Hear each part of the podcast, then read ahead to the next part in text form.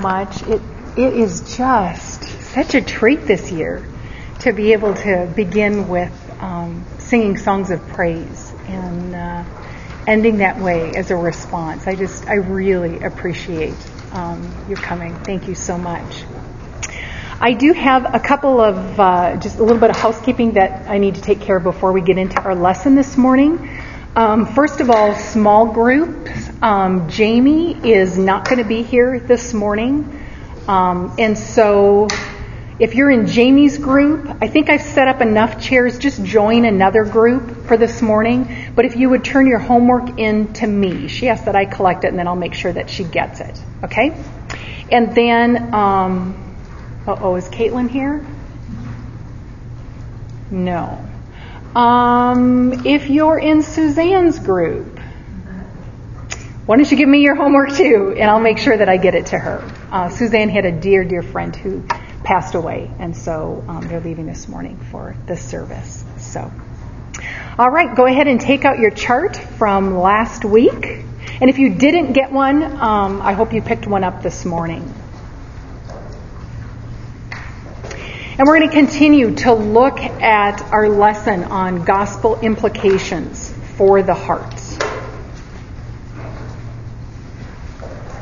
So last week we saw the things were, that were in, that were true about us before Christ, what is true of the unregenerate man, and then we looked at the event of conversion and all of those gospel benefits and positional realities. And so, what were some of those gospel benefits? This is how we're going to review this morning. So, look at your chart if you need to, if you remember any of them. From uh, just from memory, go ahead and just shout them out. If you need to look at the chart, go ahead. But what were some of those gospel benefits that we looked at last week? Peace with God. Peace with God, okay? And that is a gift, right? We're no longer enemies of Him. We actually can live at peace with God. Adoption. He is our Abba Father. That's who we talk to when we pray. It's who, when we open our Bibles. That's who we fellowship with. What a privilege. We're no longer under darkness. Right. We're no longer under darkness, but we live in the light. And we're going to look a little bit more at that today. Thanks, Missy. Anyone, anyone else? We are declared righteous. Absolutely. Anyone else? What about some of those long words, maybe that were new to some of you? You can cheat. Propitiation. Propitiation, and what does that mean? That's okay. Look at your chart. What does propitiation mean? God's wrath is satisfied. And why is that? Who satisfied God's wrath? Jesus. Yeah. Instead of it being placed on us, it was placed on Jesus in our place. I, I hope that you will take out this chart often and that you will look at those um, gospel benefits. And I hope that as you look at them, that it'll individually, that it'll make you more and more thankful for the gift of salvation. I know for me, I can look at salvation as a big picture and I'm thankful that God saved me. But when I look at each one of these, very specifically, that He saved me from the gifts that I now have because of Christ's work on the cross, my thankfulness just increases as I dwell on each one of those. And so that's why we've invested in this kind of a brochure. And so please take it out, use it in your devotion time, in your time with the Lord, and let it be a, a tool for you to be able to thank God for His amazing gift to you in the gospel. So now we get to move on and look at the gospel's implications for who we are now as new as a new creation. Now, I don't know about you, but I know for me, this was a long time ago when God saved me. Um, I, I understood that I had forgiveness from all of my past sins. everything I did, everything I was because of Christ. And I knew that when I died, or if, if, I, were, if I were to be raptured, because of Christ's work on the cross, that I would live eternally with Jesus. Okay, I, I got those two things. So I knew that the gospel saved me from my past and that the gospel secured my future. But what I didn't understand was that the gospel has an enormous impact on my on my life every single day in between those two events. It took me time to be in God's Word to see that the gospel's work in me that gave me a new identity, that took me out of that unregenerate condition and made me a new creation in Christ, that gospel also provided for me a new way to live in Jesus. And that's what we're going to talk about this morning. So let's look at that third column, new creation. now, usually when we say something new, we think about something that's clean, something spotless. If I have a new refrigerator delivered to my house, I know it's going to be delivered smelling new, being clean, never have been been used before. They peel that outer layer off, that plastic off, and there are no scratches, no fingerprints. It's new. Anyone, anyone else had that experience or something else? Okay, but that is not what we mean about when we're talking about new, when we talk about the new creation. What makes us new is that we are no longer what we were. Okay, the old isn't what it once was. The old is gone. We can never go back to being an unregenerate woman because of what Christ did for us. So I think it'll help if you look um, at those figures up at the top, right in the middle. And again, remember, for those of you who weren't here last week, these three figures right here really would have been best centered over new creation. Okay, so so look at those three figures this morning, um, and you'll see that they change from being a mixed gray. Okay, it's no longer completely gray. That's only the unregenerate man. man Okay, but they moved from that mixed gray over to becoming more yellow as you move to the right. And that represents the process of sanctification as we are being conformed into the image of Christ. Then I want you to look down in the blue section where it says new creation. And you'll see that here we're talking about progressive sanctification.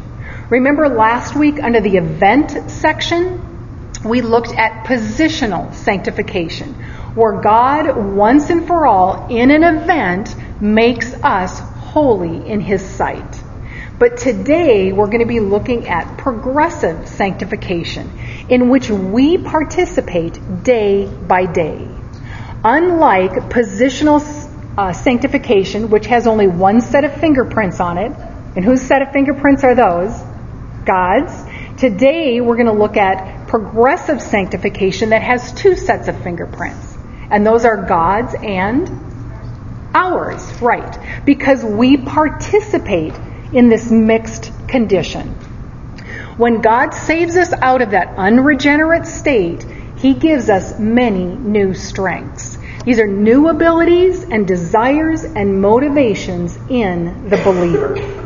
Unregenerate man um, before Christ had no ability or, or no desire for these things. But believers are in the process of growing in holiness. And we also participate in this process of growing in holiness and becoming more like Christ. So let's look at who we are as a new creation living in this mixed condition. So I want to I want us to look together at a passage in Colossians 3. So I'd like for you to turn with me there. Um, Colossians 3 talks about this new self or this new creation. And so we're going to walk through this passage and then we'll get back to the chart. So Colossians 3 shows us how we are to live as new creations.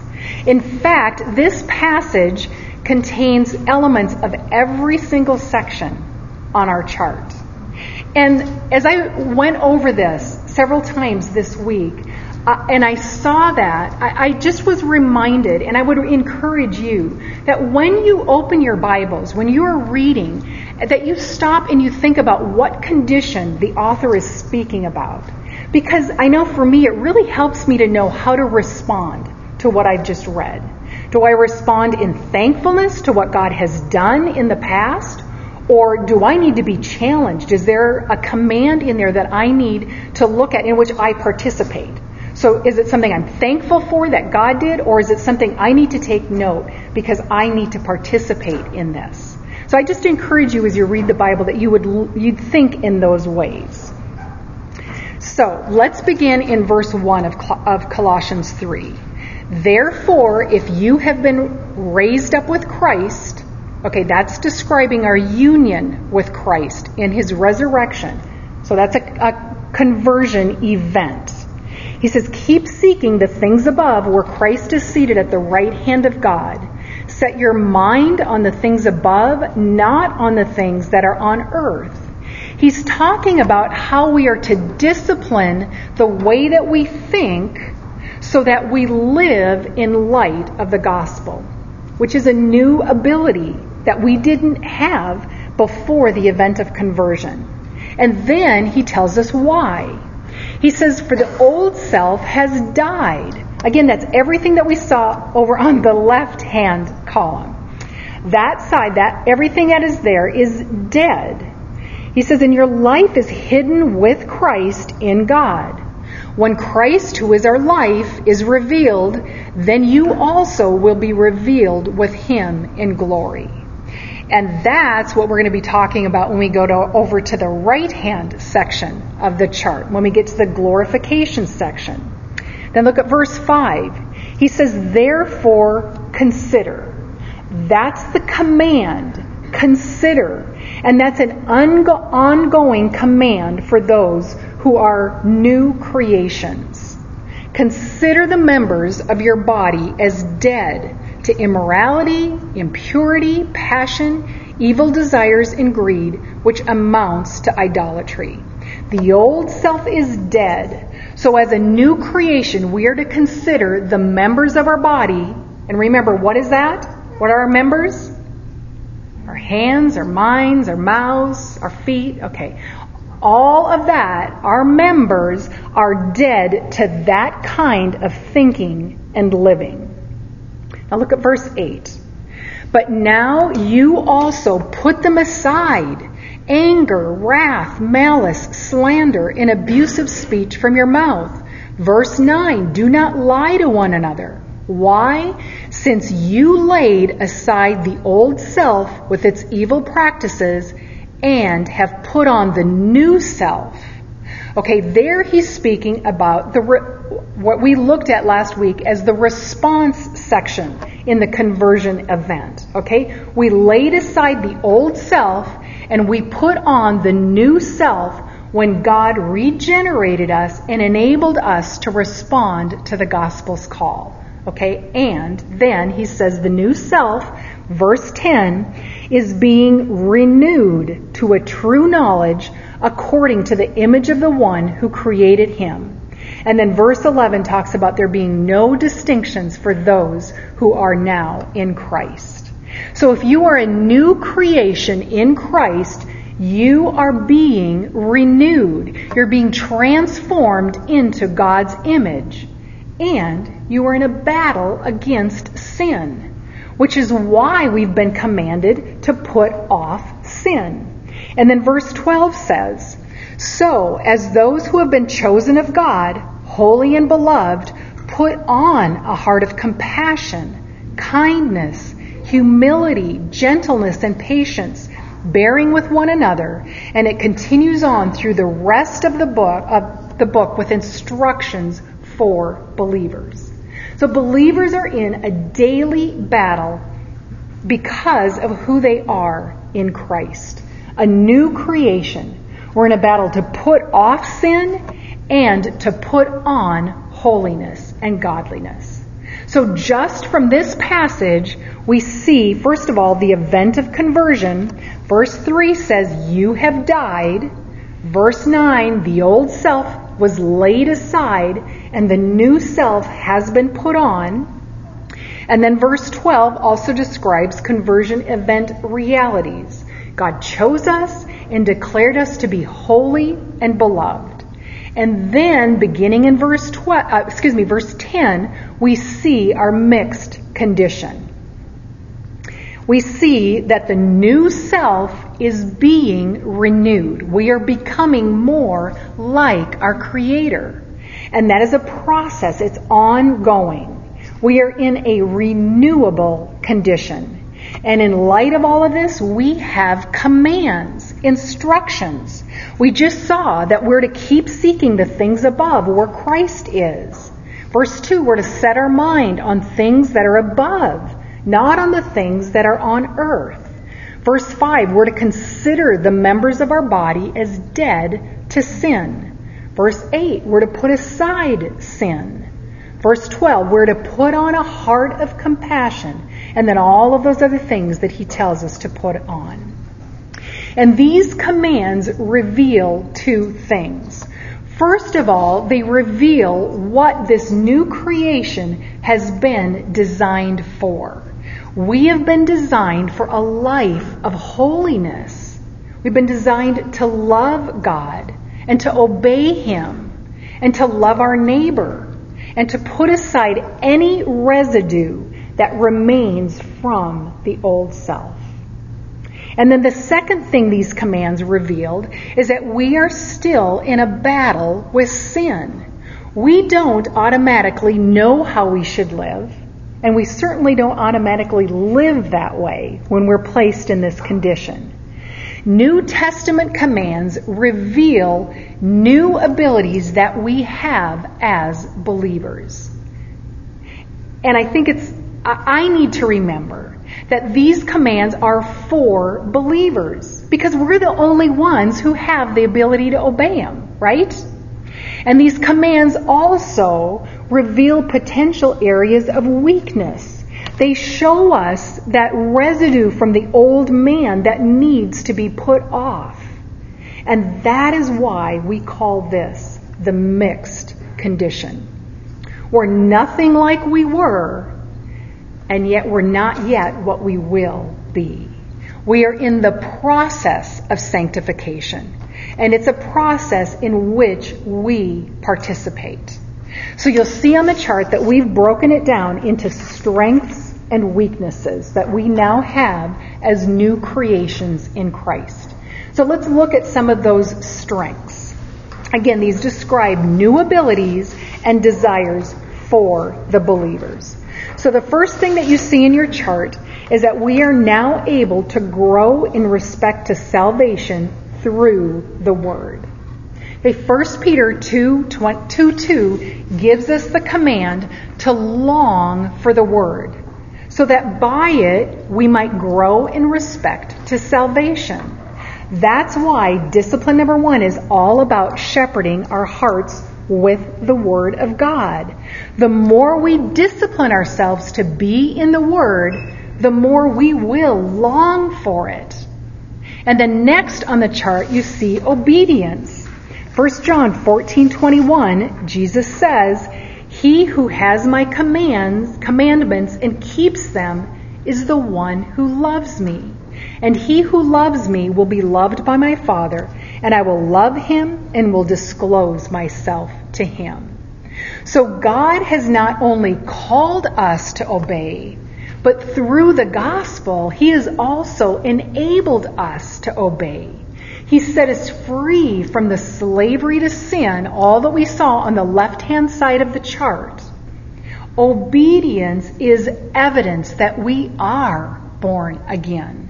It's the fruit of the gospel's work in a heart. And we see from, from John 14 that obedience shows our love for Jesus and it is how we participate in our sanctification. Again, and it's all because the gospel has transformed us. That's why Paul said to the Galatians in chapter 3, verse 3, Are you so foolish? Having begun by the Spirit, are you now being perfected by the flesh? Paul, in asking the question this way, is stating the obvious. No, we don't obey by the flesh. We obey as ones who are alive in Christ, in whom God's Spirit now actually dwells. And we know that from Romans 8 9. God has equipped us to participate in this process by obeying the New Testament commands. But I feel like we have to stop and remind ourselves that we want to obey with the right motive. We don't ever want to think about obedience as some kinds of some kind of works-oriented view of righteousness. These commands were never designed to be something that we obey apart from Christ or in our flesh. Okay, that's what what uh, Paul was telling the Galatian church. No, we obey because of what God has already done. That's why we find that commands to believers are embedded with gospel declarations, reminding us of who we are because of the gospel. We are new creations who have been given the ability and the desire to obey. Okay? So we don't we want to obey with the right motive. But at the same time, we don't want to take these commands lightly. There can be areas in our life where we can become lazy and we can just become comfortable with disobedience. Okay? And so we have to be careful with the way that we think, the way that we look at these commands. I think sometimes it's easy in an area that's hard for us to allow ourselves to think we can't obey, when in reality we won't obey. We have hearts that are unwilling to obey in that area. We can think it's too hard, but that's not what God's Word says. 1 John 5 3 says, For this is the love of God, that we keep his commandments, and his commandments are not burdensome. Remember, we're in a new condition. We now have the ability to resist sin. So let's look at just a few more of these strengths. Hebrews 6:10 talks about believers who are known for their love for God. You see that on your chart. For God is not unjust so as to forget your work and the love which you have shown toward his name in having ministered to the saints. And so here we see another way that love for God is intertwined with obedience. When we feed our love for God, our obedience grows. Because it's hard to love something that the one you worship hates. It's much easier to battle sin when we love and adore the one who hates that sin and who died for it. So I hope that that's helping to give you a fresh understanding of the gospel's continued work in our lives. Not only in the event of conversion, not only to secure our future, but also in giving us new abilities to participate in the process of sanctification, of becoming more like Jesus now, every single day in between.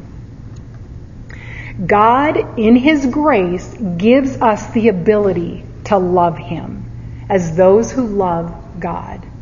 So we can, and again, you'll see these on your chart, because He has given us the ability to love Him, we can now love our neighbor and our enemy. We can forgive. We can be thankful.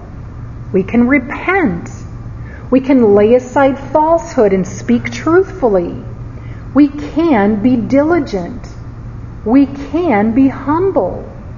Before we couldn't. We could never obey the way this way before Christ But now we can. Why? Because He has made us into something brand new that we never were before. When we understand that, we no longer obey Him out of fear of punishment or to get something that we want. I don't know about you, but that's the way I used to obey. But rather, we can obey now because we know God. And we know that it's right for Him to rule our lives. Because we know that God has made us new creations who want to please Him. We can obey because He's given us His Holy Spirit to live inside us. Are you beginning to better understand what those three figures at the top of the chart represent? See, when we first get saved, we look a little bit more like the one on the left, a little bit more gray, like that figure. Um, and then as we grow in Christ, we're becoming more and more like Jesus because we're growing more and more in holiness. We're doing different things with our outer members than we did before as our inner man is being renewed. 2 Corinthians 4:16 says, "Therefore do not lose heart, for though our outer man is decaying, again that's the physical part of us, our inner man is being renewed day by day." This mixed condition is a renewable condition. That condition over on the left hand side of your chart could never be renewed as it was. There was nothing to renew because it was dead. But this new creation needs to be renewed. Not remade, but renewed. And that renewal is a process. So I don't know if there's anyone here who's a brand new believer, and maybe you look at that chart and you go, I look so much more like that guy over on the left hand side, the figure who's mostly gray. And what I really want is to look like so many of you that I see over on the right hand side. If that's you, I just want to encourage you. I don't want you to become discouraged because you need to remember that this is a process. God is faithful. He will conform you into the image of Jesus. But we also need to remember that this is a process in which we do participate in that renewal. And remember, it says day by day. And we need to remember that when we're shepherding our children or in really in any of the relationships that we have with one another or those in our body. Believers all have the same righteousness. And whose righteousness is that? It's Christ's righteousness. We add nothing to it. So we're all the same in that manner. And when we treasure that, then we will rejoice in every bit of evidence that we see uh, of God's grace in renewing others. And so we can rejoice with them. We can encourage them when we see that work of God's grace in their life. And I hope that you'll do that. Okay, now let's look at the weaknesses section. Remember when we looked at Colossians 3, I made the point that the New Testament commands revealed two different things. The first was new abilities, new desires for the believer, and then the second is weaknesses, areas where we need to be warned. Following Christ is not always easy, is it? Obedience sometimes can be difficult. It can be a fight to get into God's Word and to obey it and to grow in holiness because we are weak. And sometimes we can get so weighed down by our weaknesses, so discouraged that we can get stuck there. And we can think, God saved me. Why should I have such a struggle with sin? Anyone else ever felt that way? I have. Or the opposite can happen. We can actually become numb to our weaknesses. And we then can um, become lazy and not be intentional and faithful about battling those weaknesses and battling against those sins in our lives. And we know, right? We know that both of those ways of thinking are wrong. So, how should we view our weaknesses in light of our mixed condition? You know what? We should actually be encouraged by them. The fact that we can battle sin should be reassuring to us. Again, remember, we had no desire to battle sin before we were saved. We had no desire to seek God. But now we do. And so we need to understand our weaknesses so that we can respond to them biblically with the gospel and with all of the tools that God has given us for fighting sin and for growing in holiness. So as we look at this, these weaknesses on the chart, it's so important that we remember what we have already seen. We have a positional righteousness by faith that never changes. These weaknesses that we're going to look at can never cancel what God has already done for us in salvation. Isn't that great to remember? And they cannot cancel the enabling grace that God has given us to participate in our sanctification. In fact, weaknesses, again, should really make us all the more thankful for what God has already done for us in the gospel. So let's look at the first one on our on the chart. Being deceived. Listen to Colossians 2 8. He says, See to it that no one takes you captive through philosophy and empty deception, according to the tradition of men, according to the elementary principles of the world, rather than according to Christ. See, Paul had to warn the Colossian believers not to be deceived. They weren't immune to deception just because they were new creations. And you know what? We aren't either. The world's way of thinking, the world's principles, the world's traditions can be captivating. They tend to draw us in. And Paul says that Paul says that needs to that we need to be battling against that. We need to be guarding against those things in a very intentional way. He says, see to it that this doesn't happen to you. Now listen to how Peter tells us to fight. In 1 Peter 1:13, he says, "Prepare your minds for action, keep sober in spirit, fix your hope completely on the grace to be brought to you at the revelation of Jesus Christ." That's what we need to do when we meet with God as we open up our Bibles. No matter where we're reading in the scriptures, we can look at what it says about God and what it says about his character and what it says about sin, what it says about those who love God and those who don't. And we need, need to take the truth of God's word and use it to prepare our mind for action so that we aren't taken captive by worldly thinking and ideas. So, in addition to these warnings against being deceived, unfortunately, we see many others on our chart. Galatians warns us against legalism. You see that there on the chart? And abusing freedom. 1 John 2 warns believers against loving the world. In 2 Peter 2, believers are warned against false teachers. Hebrews 12 tells us that we can be hindered or entangled by sin. See, sin only knows how to dominate us.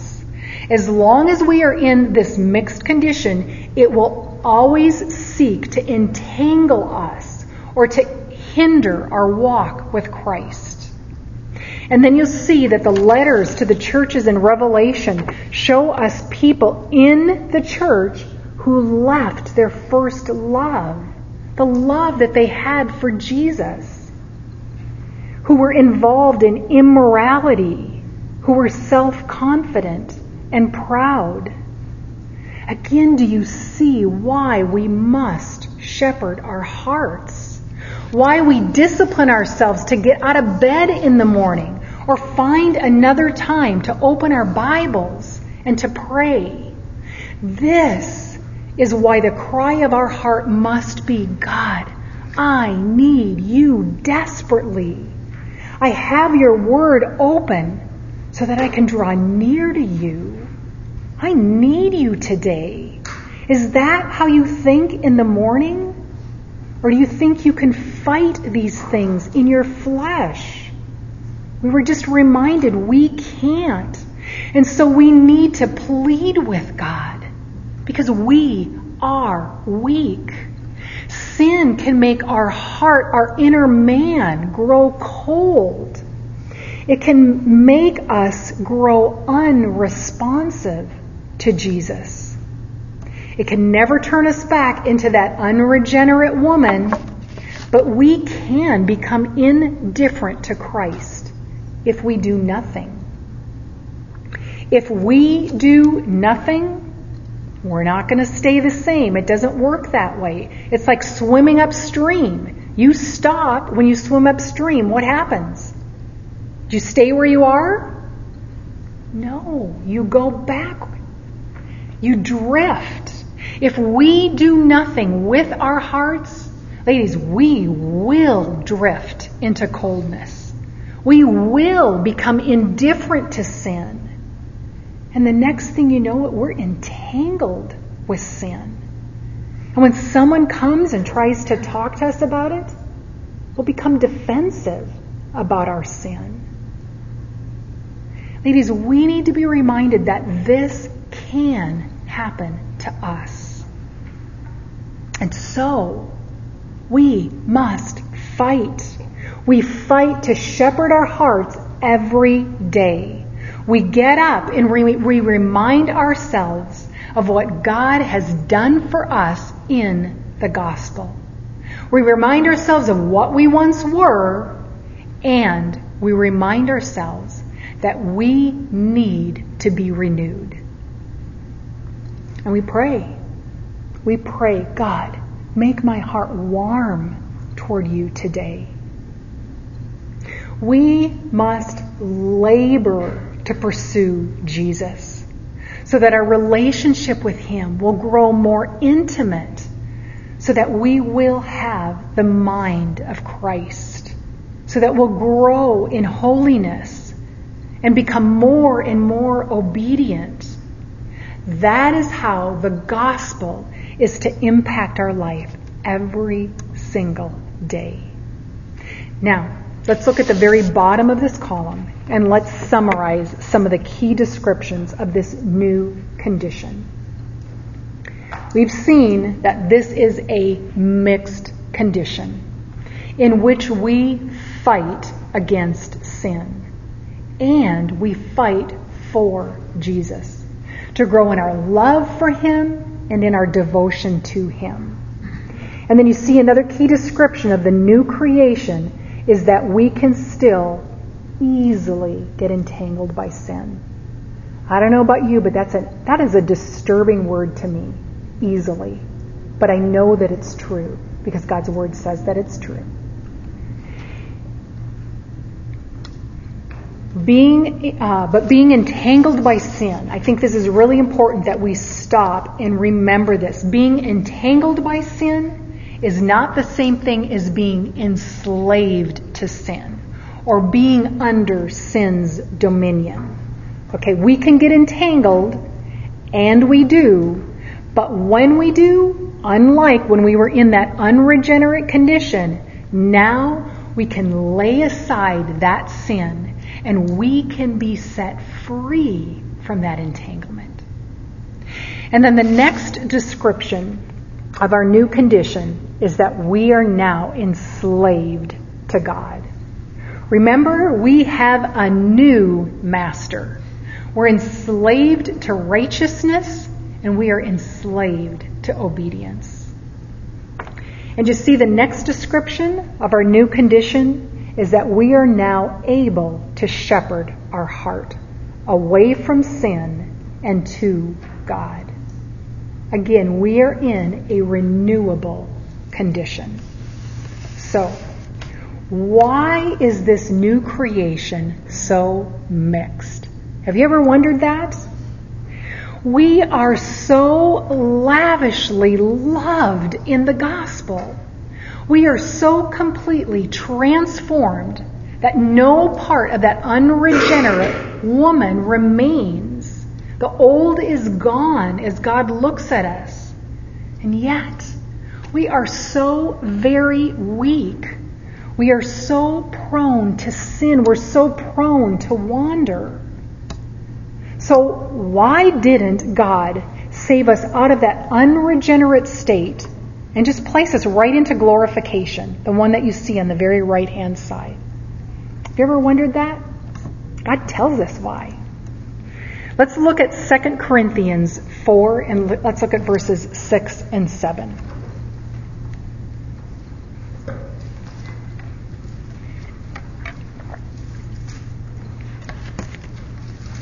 For God who said, Light shall shine out of darkness. He's referring to Genesis 1, creation. So, in other words, he's saying the Creator is the one who has shone in our hearts. Why? To give us the light of the knowledge of God in the face of Christ. He's talking about what God does through the gospel at conversion. Now look at verse 7. But we have this treasure in earthen vessels.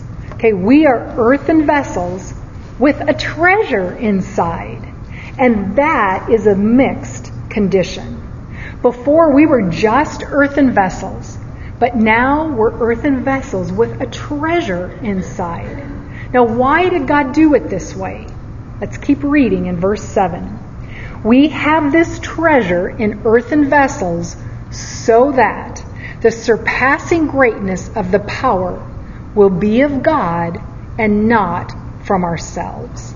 See, God has designed it this way to display the surpassing greatness of His power. God, in His holiness, in His glory, determined that in saving us, that He would put us in this mixed condition where we still sin so that we will draw near to Him. And so that we'll depend on Him. And that we will battle sin and say no to sin and repent when we do sin so that His power is seen in a way that it never would have been had He saved us straight into glory. Now, God didn't do this, He didn't work salvation this way to make life more difficult for us. No, He did it to make life better for us. The fact that we are fighting against sin shows us that we acknowledge how badly we need Jesus. And that's so much better than when we couldn't see our need for Him at all. Right? Do you appreciate that? And when we didn't even want to fight against sin? In the midst of battling sin, we can actually be encouraged that we are battling it. And God is using this battle to make us more like His Son. The fight is the evidence of new life. Remember, there was no battle before Christ. God put us in a condition that needs to be renewed because it gives Him the opportunity to display the surpassing greatness of His power as we battle sin. And a part of what motivates us to display the greatness of His power, to participate in this process of sanctification, is knowing what is to come. So let's look at what we have to look forward to. That's the very last column glorification. We will one day live in another unmixed condition. When we die or when we are raptured. Okay, notice that in that glorification section, that the figures at the top are completely yellow. We will be in an unmixed, sinless condition. Death, and then you'll see in that glorification column that death is gain. That to die is to be with Christ. It's to be at home with the Lord. And then after we die, you'll see that there's a resurrection and we will receive glorified bodies. Or if we get to if we're one of those who are living when Christ returns, then we get to skip death and we go straight into receiving a glorified body. That's what 1 Thessalonians 4 3 through 18 describes. The word rapture refers to Christ coming and catching up believers in the air to be with him. First, those who have died, followed by those who are still alive. And 1 Corinthians 15 describes those new glorified bodies that Christ will give us when he comes. See, these weak, perishable bodies that we have now, they're going to be gone. In their place, we will have imperishable, glorious, spiritual bodies that will never die and that will never sin. They will be perfectly suited for praising and serving God forever. I don't know about you, but I can't wait. I want you to turn with me to 1 John 3 2. This verse shows us what happens when Christ returns for us.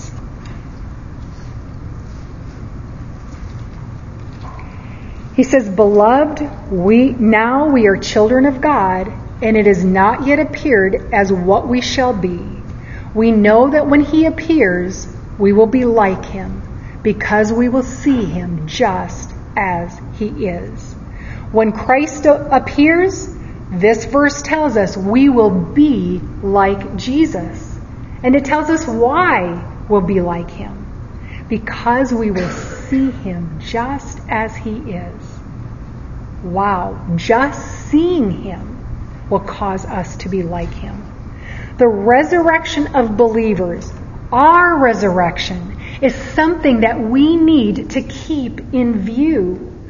Understanding something about our future being home with Christ, Him coming again and raising us from the dead, giving us glorified bodies, helps us think rightly about our pursuit of godliness now. Look back at 1 John 3 and look at verse 3. Everyone who has this hope fixed on himself, what does it say? Purifies himself just as he is pure. Now, why would we do that? Why would we purify ourselves and prepare to meet Jesus? The other verses on the chart tell us that our future hope is why people make it their ambition to please God and why God's people persevere until his return. So why is that? Think about the analogy of a wedding. Why does a bride prepare for her wedding? Is it to earn her groom's affection? No, of course not. A bride prepares for her wedding because of the love that she and her groom already have for each other. Right? And because of that love, she anticipates when she will enter into a whole new season of relationship with him. So, in much the same way, we need to understand that our obedience and our pursuit of godliness doesn't earn God's favor or forgiveness or right standing. We all know that, right? Any attempt to establish our own righteousness before God will only offend Him. That is legalism. Rather, a believer wants to purify herself and please the Lord and persevere because of what Christ has already done in saving her and because of her hope that Christ will appear and one day we will be like him. Why? Because we will see him as he is. We will be with him forever and we will be at home with Jesus. So let's summarize some of those key descriptions of glorification. Again, you see them at the bottom of this column. We will once again live in an unmixed condition. Only this is going to be an uh, unmixed condition of the best kind. There will be no fight within. We won't need it, right? Because we will live in perfect slavery to God, perfect righteousness, and perfect obedience to Him. There'll be no more need to shepherd our hearts away from sin and to God because we won't be tempted by sin. We will be home with Jesus. Now, how can we have that kind of hope? As believers, why do we have this to look forward to? How could we ever move out of all that we saw on that left hand column and then have all of this to look forward to? It is all because of one thing. And what is that? Say it. The gospel, right? The gospel is what moves us out of that unregenerate condition, and it is what gives us our future hope. And so, because of our love for God, for all that He's done in transferring us out of that unmixed condition, that sinful condition, to His work in conversion, with, his, with our hope fixed on what is to come in glorification, as we now live in this mixed condition as new creations, we acknowledge our fight within. We battle against sin. We fight for obedience. And how do we do that? Discipline number one. We prayerfully shepherd our heart toward God through the Word of God and in particular the gospel. Do you see why we put that in our disciplines now? Does that give you a better understanding of how we shepherd our hearts with the gospel? We plan, we persevere to be in God's word because we are convinced of how weak we are, of how much our hearts need to be near Him because we know how easily our hearts can become cold toward Him. Meeting with Him in His Word reminds us of how much we must depend on Him as we battle sin, so that His power is seen in this mixed condition. And then discipline number two, we minister to those in our household with our heart for God and the gospel. We acknowledge that our households are great training ground for others and for us. We remember that we have a profound opportunity to display Christ as we care for those who are closest to us. And we know that that will only be effective if our hearts are full because of the time that we've spent with God in His Word. And then discipline number three, with a heart for God and the gospel and fulfilling our ministry within our households, we step into the church to shepherd others toward God and the gospel. See, we treasure what God has done for one another at the at when we were converted, when God's converted us. And so, because of that, we rejoice not only in the evidence that we see in ourselves, but the evidence that we see in one another, in their lives. And so we can encourage them. At the same time, we remember that we are all weak. And so when we see a sister in Christ who is weak, we come alongside her and we help her. And we remind one another of the power of the gospel's work in our hearts. And we remember that one day Jesus will come. And so we must, ladies, we must keep our hope fixed on Him and purify ourselves just as He is pure. Let's pray.